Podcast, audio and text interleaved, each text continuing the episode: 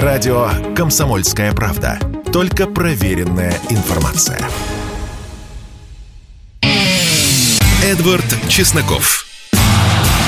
Отдельная тема. Последняя либеральная программа на российских радиостанциях, защищающая права всех 666 гендеров, начинается. В чем была наша проблема, дорогие друзья? Наша демократия и свобода, да, может быть, не лучшая, как говорят некие политологи, там, гибридная и так далее, но все таки какая-то демократия и свобода, потому что сейчас у нас в парламенте пять партий, в Верховном Совете СССР была одна партия, и все дружно голосовали за блок беспартийных и коммунистов.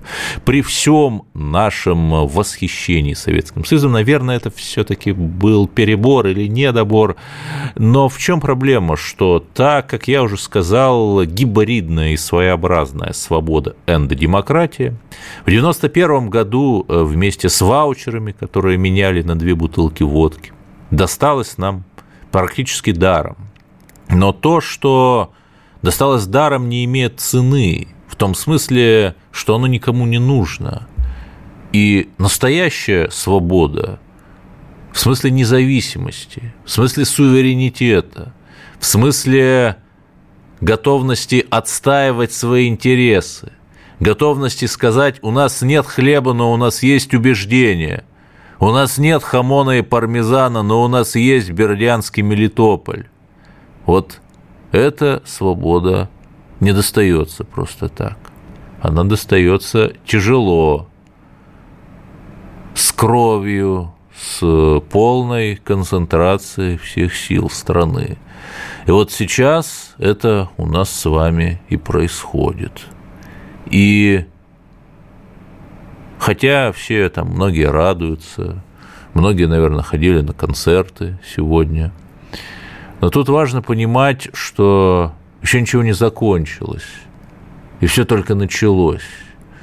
Началось и хорошее, и тяжелое, ибо Блок НАТО по-прежнему представляет угрозу. Украина не побеждена. ВСУ, как вы только что слышали, рвется к Лиману, взяло его в клещи. И от нас, друзья мои, от нас и только от нас зависит, будем ли мы подлинно свободны. В том числе и от диктата вот этой вот мировой жабы, вот я, например, вы меня спросите, ну, Эдвард, почему ты сам не пойдешь на фронт? Я вам скажу, я бросил у себя в телеграм-канале клич и собрал больше трех миллионов рублей. Просто такие же люди, как вы или я. Иные пенсионеры по последней сотенке скидывали.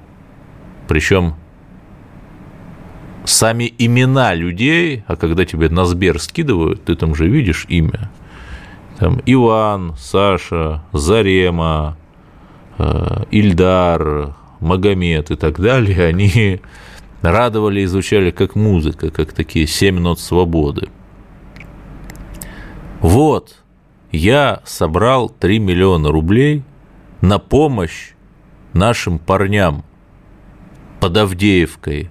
Я общаюсь непосредственно с одним из подразделений, входящие в знаменитую бригаду Ходаковского. Мы им купили броники, купили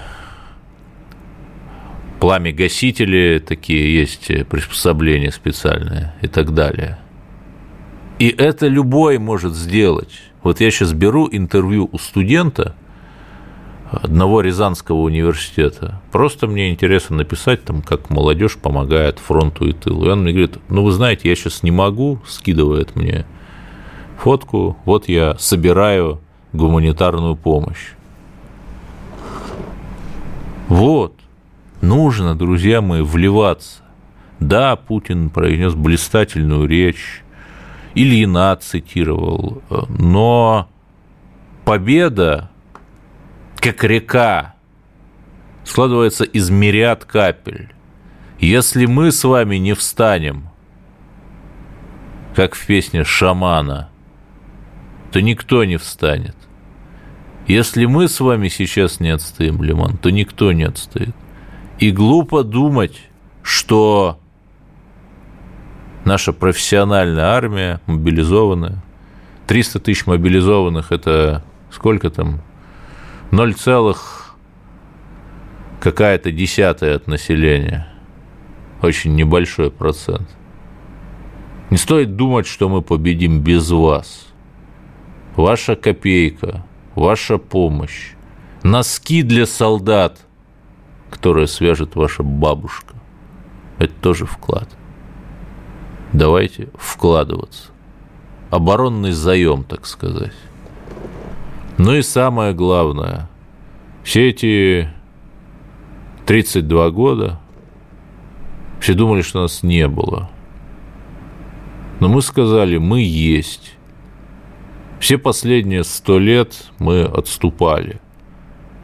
Посмотрите, как менялась граница того, что называется Россия, как от нее отламывали куски. И вот мы сказали, нет, у нас другое мнение. Мы не боимся мировой жабы. Мы не будем плясать под ее кваканье. Мы не будем молча слушать, как розовощекие либералы непонятного гендера с телерадио «Снег с дождем» рассказывают нам, что мы недостойны. Нет, мы достойны. И вот когда мы встали, как опять же в той песне шамана, и поняли, что мы есть, то мы обрели субъектность. Это огромное бремя на самом деле. И понятно, что это противостояние со всем миром, оно будет продолжаться долго. И понятно, что тот жизненный комфорт, который нас окружает, или окружал, по крайней мере, последние 20 лет – это вещь эфемерная, приходящая. Нам нужно быть к этому готовыми. Нам нужно быть готовыми, что придется работать больше. Нам нужно быть готовыми, что какие-то элементы той самой комфортной жизни, которая является, на самом деле, страшной редкостью, ну, там, Лет пять так пожили перед Первой мировой войной. Лет семь-восемь как-то более или менее сытно пожили при зрелом брежневизме. Ну, сейчас вот э, первые два десятилетия 21 века пожили, что эта вещь очень редкая, исключительно редкая. Ею надо наслаждаться. Это надо понимать что ни одна победа не дается легко. И вот это ускоряющееся историческое время, которое мы сейчас наблюдаем, это вызов, вызов для всех нас. Все ли мы сделали для фронта и тыла? Хорошо ли мы работаем на нашем месте, там, где мы есть. Если мы видим, что какое-то зло происходит, ну вот как там инвалида мобилизовали, постоянные какие-то такие истории, то сказать об этом – это не преступление. Указать на какие-то мелкие локальные ошибки – это тоже не преступление промолчать, когда на твоих глазах совершается зло, это преступление. И это преступление, которым запятнали себя все эти люди, именующие себя цивилизованными в Европе и Северной Америке. Но Умберто Эко, хоть и человек весьма левых взглядов, но в чем-то очень остроумно описавший реальность, сказал в имени Розы, что у Божьего правосудия в запасе тысячелетия, чтобы покарать грешников. И мы увидим, что вот этот пожравший сам себя мировожабный Запад потихонечку превращается в какой-то чудовищный гибрид э, концентрационного лагеря и такого, опять же, брежневского совка. Я тут сейчас не хочу бросаться упреками в адрес советской власти, но вот победив советский блок, Запад взял худшее, что там было. это вполне логично. Если ты побеждаешь дракона, ты сам становишься драконом. Да-да. И именно поэтому победа будет за нами. Точно так же, как Советский Союз рассказывал всем, что вот победа социализма близка, а чиновники ходили в андатровых шапках. Точно так же и Запад, рассказывая всем про свободу, угнетает народы. А значит, мы победим. Продолжим через пару минут. Радио «Комсомольская правда». Никаких фейков, только правда. Эдвард Чесноков. Отдельная тема. Продолжаем наш бескомпромиссный, ужасающий эфир, цинично продвигающий либеральные ценности. «Комсомольская правда» некогда, почти сто лет назад, начиналась как газета рабочей молодежи.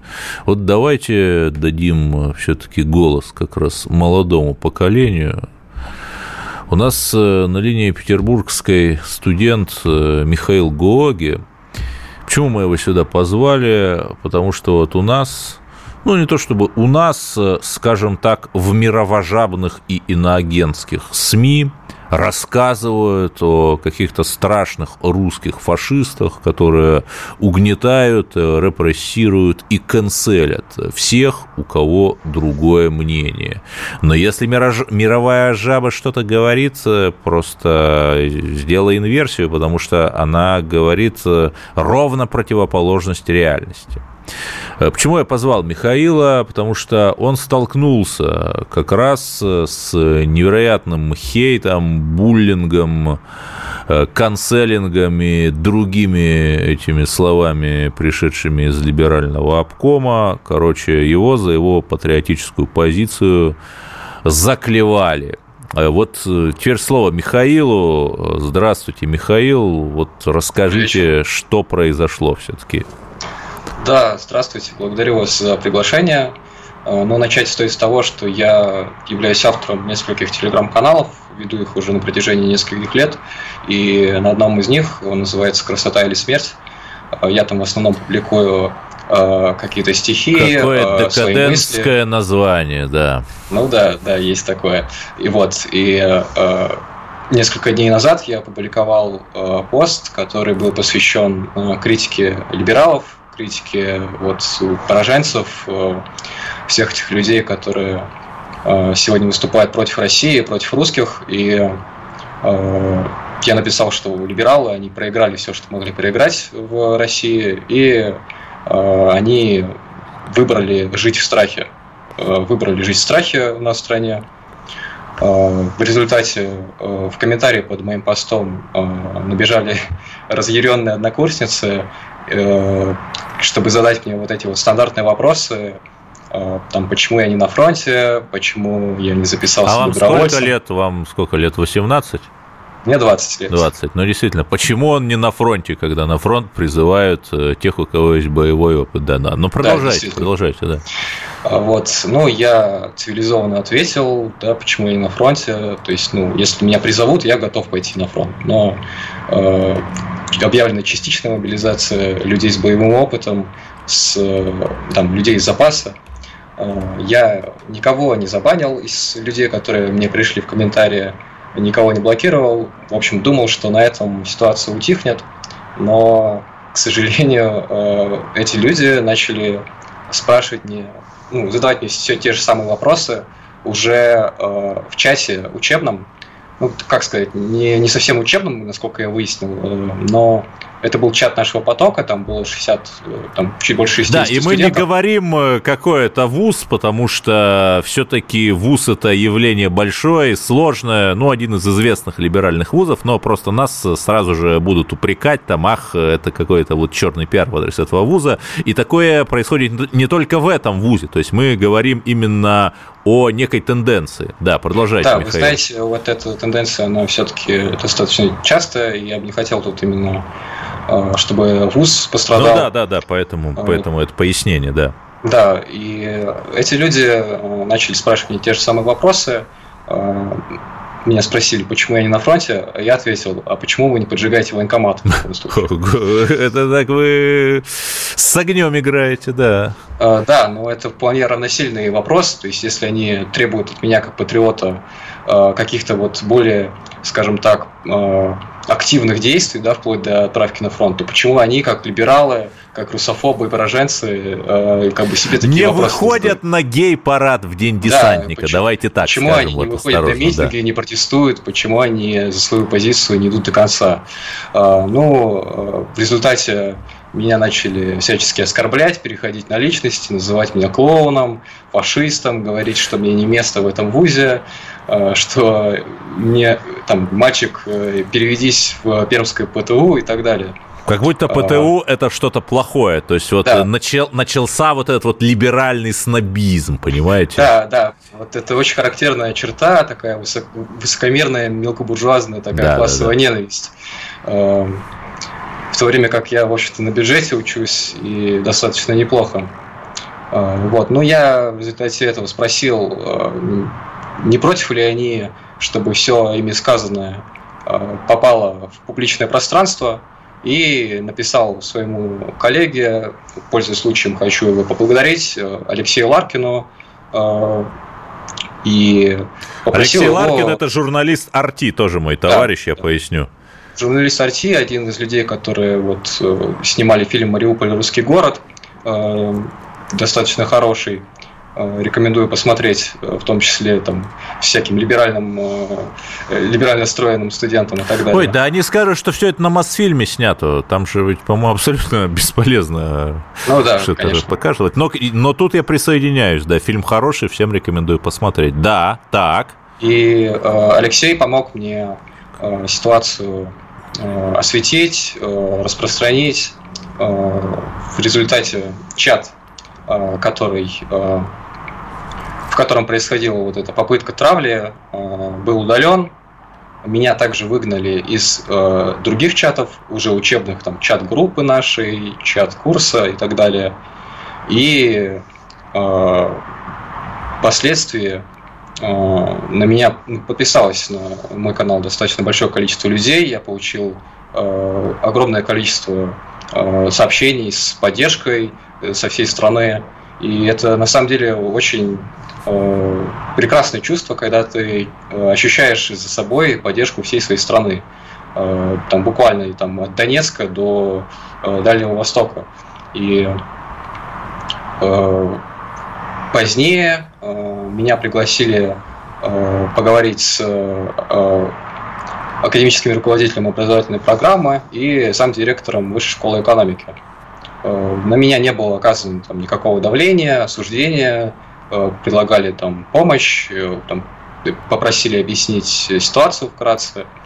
Ну, в общем и целом, э, на этом вот ситуация, она, э, она остановилась. Ну, слава богу, то есть мы, тут я, причем э, была чудовищная тоже история, когда парня, четверокурсника журфака МГУ просто избили за его позицию, причем его же, э, как я понимаю, коллеги, вот пару дней назад было. Я к чему тоже, нам вот интересно тоже послушать молодежь, сказал 35-летний Эдвард, уже собирающийся на пенсию. Вот и мой ровесник, э, тоже человек из хорошей семьи, такой либеральный, Илья Красильщик, э, издатель, бывший издатель Медузы, признанный иноагентом, человек, руководивший одним из подразделений Яндекса, при руководстве которого это, опять же, база, данные из публичной отчетности, там, э, это подразделение было убыточным, там, по-моему, на какие-то чудовищные сотни миллионов. И вот он написал как раз в начале спецоперации колонку для York Times э, под названием «Мы провалились как нация». Причем не очень понятно, кого имеет в виду красильщик, проживающий в Израиле, э, таким заголовком. А вот э, вы-то как считаете, мы провалились как нация или наоборот э, как-то консолидировались и собрались? Ну, я считаю, что мы консолидировались и собрались, конечно. И э, русская нация сегодня, она как никогда сильна и все больше артикулируется, в том числе ну, в официальных государственных кругах. Вот сегодня речь Путина в ней присутствовали такие слова, как э, «Новороссия», «Русская весна». То есть, ну вот мы, патриотически настроенная молодежь, э, задолго до этого ну, там, годами могли об этом только мечтать, по сути, чтобы э, вот те вещи, о которых мы говорили, о которых мы мечтали все эти годы, они произносились официальными лицами, вплоть до э, правителя нашей страны э, и президента. И та политика, которая проводится, она абсолютно последовательно в рамках вот э, консолидации русского народа и э, в том числе референдумы э, по вхождению вот земель, ну, на самом деле русских, исторически принадлежавших Российской империи, и незаконным путем переданных Украине, которая сама по себе была создана незаконным путем. Я считаю, что это все доказывает, что мы все-таки русские как нация не провалились. И особенно в сравнении с многими другими нациями. Ну вот э, тут пишут, что Финляндия, а для многих э, петербуржцев э, всевозможные поездки на шопинг финку, это такой вид спорта, перестанет пускать русских туристов. Вот вы из этого переживаете или нет? Ну, мне как-то прохладно от этой новости, честно говоря. Я спокойно проживу свою жизнь в России, и мне не нужно Э, там, для, э, для получения каких-то там э, туристических эмоций или приобретения каких-то вещей куда-то уезжать. Мне достаточно всего того, что есть в моей стране. Спасибо. Михаил Гоги, петербургский студент, с нами был на линии. Вот 20-летний молодой человек прекрасно рассуждает, хорошо, здраво. Я рад, что у нас есть такая молодежь, сказал Эдвард и засобирался на пенсию. А вы послушайте новости и оставайтесь с нами. Если тебя спросят, что слушаешь, ответь уверенно. Радио «Комсомольская правда». Ведь Радио КП – это самые оперативные и проверенные новости. Эдвард Чесноков. Отдельная тема. Мы продолжаем наш ужасающий бескомпромиссный эфир. И знаете что? Давайте поговорим о конспирологии, ведь наша программа э, посвящает ей свою огромную часть. Представлена э, монограмма, э, ну, у нас здесь все-таки радиоэфир, а не телеэфир, но я вот попробую показать камере, я не знаю, есть ли техническая возможность, но, значит, монограмма Э, Карла III, того самого, который новый король Великобритании. Монограмма состоит из букв «С» и «Р», латинских, как вы понимаете. Что это такое? С одной стороны, это Roman Catholic, то есть католическая церковь. Один из вариантов расшифровки этой аббревиатуры CR. При том, что сам Чарльз на минутку англиканин, это, можно сказать, э, государственная религия. Англии, такой вид протестантизма, но при этом у него такие прочные контакты с Ватиканом, и в Румынии он православные монастыри восстанавливает, и у нас на Валааме он в 2003 году был. То есть И более того, я вот э, читал очень интересную статью на сайте британских католиков, где говорят, что вот Карл экуменический король, то есть такой э, выступающий за слияние э, разных ветвей христианства в одно. Так что интересно. Что еще такое ЦР из его монограммы? ЦР это вообще означает Карл, Каролус, первая буква, а вторая Рекс, Королус Рекс или Рекс Королус. Рекс – это король, как вы понимаете, по латыни. И что здесь интересно? ЦР – это еще и розенкрейцеры. Розенкрейцеры – это одно из самых старых тайных обществ. По легенде оно основано в 1616 году в Европе то есть на сто лет раньше масонов, и, собственно, это масоны созданы на основе или по образу, вернее говоря, вот тех самых э, розенкрейцерских э, тайных организаций. Хотя там, да, э, скажут, что, возможно, это была некая игра ума каких-то европейских интеллектуалов, и что никаких розенкрейцеров не было. Ну, да-да-да, если кому-то нравится верить, то пожалуйста. Феномен был, и некий образ массового сознания тоже был. Еще, что интересно, то есть э, он прямо показывает, что э, он связан с некими тайными, но не то что ложами, но теневыми управленческими контурами. И еще одно, RC э, – это Робур Ле Конкерант, то есть, простите мой французский, Робур Завоеватель. Это герой романа Жюля Верна – который пытался покорить весь мир с помощью чудес техники. То есть, с одной стороны, мы имеем новый теневой управленческий контур от Лондона до Ватикана, отсюда намек на Роман Кэсселик. С другой стороны, мы имеем вот эти вот тайные ложи, связь с которыми они скрываются. С третьей стороны, мы имеем намек на некие завоевательные кампании.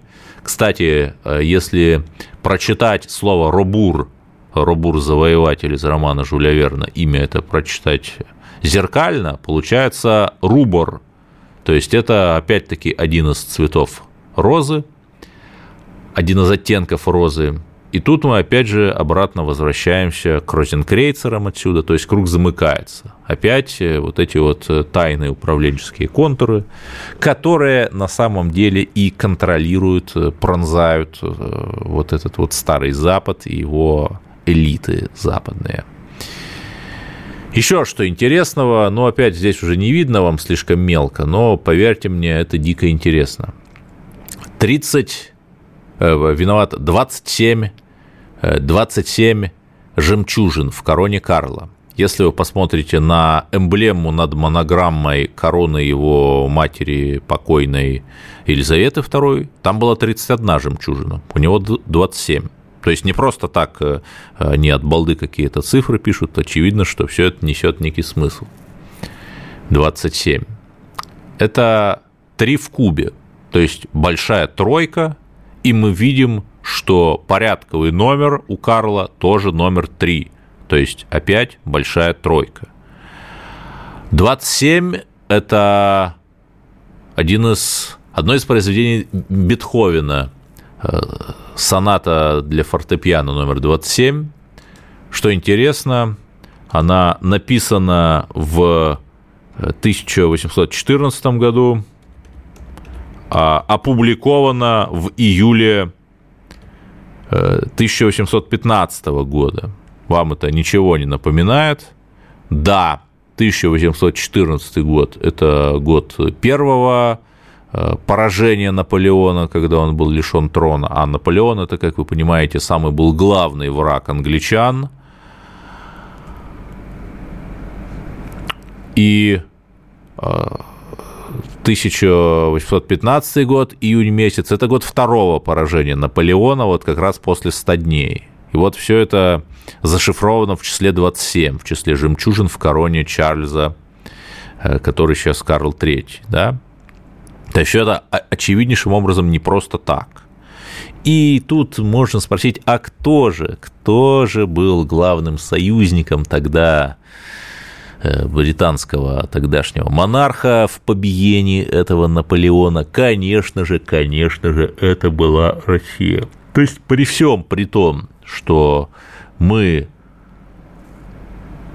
страшно сражаемся с Британией вот в этой вот тайной войне все время уже 250, наверное, лет, а может и больше, начиная с Ивана Грозного, когда он к Елизавете I сватался неудачно. Но в явной войне как-то вот мы тактически все время с Британией оказываемся на одной стороне. Это тоже очень любопытно. И в Первую мировую, и во Вторую, и в войну с Наполеоном в одном лагере были, что не может не внушать некого оптимизма.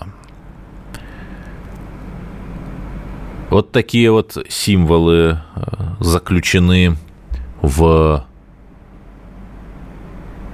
новой э, королевской эмблеме, э, монограмме Карла. Тут есть, безусловно, о чем подумать. Ну и к другим новостям, к другим новостям. Один известный африканист и театральный критик оказался запечатлен в одной из, Моск... одной из российских колоний, где зажигательно призывал колонистов э, вступать в ряды ЧВК Вагнера. И что тут можно сказать? Мы тут видим, э, как минус на минус дает российский федеративный плюс. Мы с вами не дети и знаем, что иногда у нас бывают э, люди ну, несправедливо попавшие в тюрьму. Ну, например, э, Грудистов, есть такой человек из Иванова, вот он там 8 лет получил за убийство по неосторожности, а есть один бывший камчатский депутат, он тоже на охоте, Редькин его фамилия, там Э, занял 20 место в рейтинге самых богатых госслужащих и депутатов. Ну, миллионер, а может и миллиардер. Вот он случайно на охоте застрелил человека, получил 9 месяцев.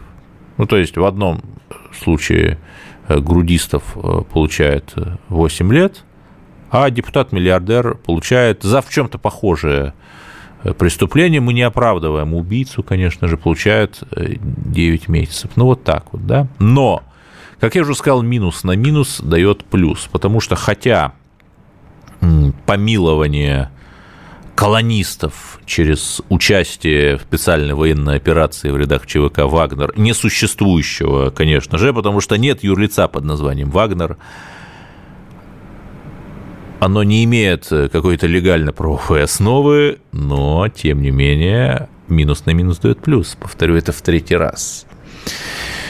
И те, кто этим возмущаются, ну, друзья мои, понимаете, возмущайтесь военными преступлениями Украины, возмущайтесь тем, что она буквально каждый день каждый день Украина убивает по 30 мирных жителей. Это только прицельными артобстрелами. Это не считая там тем, кто умерли от ран и так далее. Это не считая тем, кто умерли из-за эпидемии в силу недостатка воды. Да? Вот давайте мы уже четко скажем, что наши колонисты, зеки, это тоже часть народа. Если у нас специальная военная операция народная и отечественная, то и это тоже часть народа. И более того, маршал Рокоссовский – один из величайших военачальников, он, в общем, тоже был возвращен в армию из ГУЛАГа. Да-да, господа сталинисты, помните, пожалуйста, об этом. Продолжим э, через пару минут, и э, самое главное, поговорим опять о молодежи нашей российской. Радио «Комсомольская правда». Мы быстрее телеграм-каналов. Эдвард Чесноков. Отдельная тема. Продолжаем наш бескомпромиссный эфир. Наша программа отстаивает права русских геев вопреки всему давлению злобных фундаменталистов. У нас сейчас в гостях тоже молодой человек, студент второго курса журфака Степан Антропов, и он пришел сюда вот с того самого митинга, который сейчас проходил в Москве. Степан, как митинг? Добрый вечер, спасибо большое. Я сразу извиняюсь, у меня сел голос, потому что я орал, мне кажется, на всю Красную площадь кукушку. Это невероятные чувства. Великий день, великий праздник, день возвращения наших исконных российских земель, конечно. Невероятные эмоции, невероятные впечатления. Ну вот, а как э, настроение? А то э, некоторые говорят, что вот на этот митинг сводят автобусами mm-hmm. бюджетников и гастарбайтеров. Это правда? Вот, как раз э, смотришь там, не знаю, товарищей, не товарищей, не знаю, на агентов, читаешь, значит, вот заставили бюджетников, студентов, вопреки желаниям, заставили за зачеты по физкультуре. Могу сказать, как человек, который был на протяжении 7, а то и 8 часов на этом митинге, нет, это все гнусная, ужасная ложь. На концерте были люди полные радости, полные искренности, которые были, э, которые готовы жить и бороться за свою страну. И вообще, знаете, сегодня, конечно, такой удивительный день, потому что сегодня же еще и день веры, надежды, любви матери к Софии, поэтому я думаю, очень так, знаете, символично получается, что на Красной площади сегодня были люди, которые верят в Россию, кто надеется на Россию и кто искренне и честно любит Россию. И что бы ни говорили наши не коллеги из э, товарищей инагентов, это это были потрясающие люди, и гигантское количество э, жителей нашей страны, они, конечно же, поддерживают Россию, и, говоря проще, вся Россия за Россию. Это очень оптимистично. Ну, в общем, по какой причине мы познакомились со Степаном Антроповым? Он э, подвергся, я об этом рассказывал кратко во втором блоке, некой такой травле со стороны либералов – либерально мыслящих, скажем так, студентов и студенток. Некоторых из них исключили из вуза после этого. Речь о одном из крупнейших, э, да что там, самом крупном российском вузе. И, Степан, вот расскажите, какова у вас-то позиция вот в связи с этой историей? Да, и еще, знаете, хотел бы вообще в целом сказать про поводу молодежи. По поводу молодежи на факультете журналистики, как я уже много раз говорил, у нас очень хорошие ребята. У нас очень талантливые ребята, и в целом, говоря про молодежь, э, вот опять же, часто говорят, вот у нас молодежь, в целом в России такая либеральная, продаст родину за хот-дог. И вот я увидел на этой площади совершенно обратную ситуацию. Все были молодые, вся молодежь, вся Красная площадь, все молодые ребята. Студенты из Москвы, из регионов. И вот я шел по Ильинке, и вся улица пела песню Газманова «Россия, Россия». Их никто не заставлял, их никто, ничего. Это было от чистого сердца. На самом деле у нас самая лучшая молодежь, самая патриотичная, самая верная своему отечеству. Конечно, бывают исключения, но по сравнению с большинством оно, знаете, незначительно мизерное. И вот как раз таким незначительно мизерным меньшинством я столкнулся на факультете журналистики МГУ. А, к сожалению, на протяжении практически полугода шла травля против меня со стороны этих ребят. Понимаете, я же всегда за дискуссию, всегда за обсуждение, всегда за здоровую критику. За классический либерализм, можно сказать. Да, но когда это переходит какие-то границы, когда начинаются оскорбления, когда начинаются угрозы, что вот когда ты уже поедешь удобрять поля Донбасса или скорее Это вот буквально то, что мы писали. Да, скорее бы ты совершил суицид, ну, конечно, конечно же, это, не знаю, это отвратительно, это бесчеловечно, на мой взгляд. И такая вот очень агрессивное оппозиционное отношение. Да, но почему вот вы против исключения тех студентов, которые выступали против вас с такими призывами к самоубийству? Знаете, да, я уже написал заявление на имя ректора Московского университета, на имя декана факультета журналистики, я выступил на, в разных СМИ на эту тему. Я действительно выступаю за смягчение наказания, я выступаю против отчисления ребят. Э, все очень просто, потому что я человек, ну, стараюсь жить по Евангелию, у меня христианские такие взгляды, и ребята принесли мне искренние извинения, конечно же, я... Да, прощаю врагам своим. Да, конечно, в принципе, я на них особо-то и не обижался, я с самого начала их простил, тем более, опять же, после таких искренних извинений, и я просто по-другому не могу. Да, я но здесь вот раз уж мы заговорили о молодежной политике, то известный блогер, э, создатель проекта «Лев против», который там несчастных алкашей гонял из ямы на чистых прудах, замечен опять же, где-то где за границей сбежал после мобилизации. Вот какой-то около нашистский был проект. Вот как быть-то, чтобы... Потому что деньги на молодежную политику явно не тем доставались. У нас 30 секунд, давайте афористично.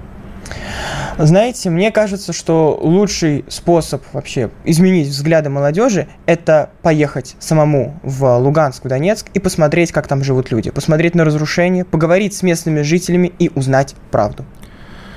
Да, Степан Антропов, представитель нового поколения российской журналистики. Мы, кстати, пригласили его в комсомолку поработать вот после этой истории. Я надеюсь, что что-то получится. И, конечно, что Россия победит. Ура! Ура! Эдвард Чесноков. Отдельная тема.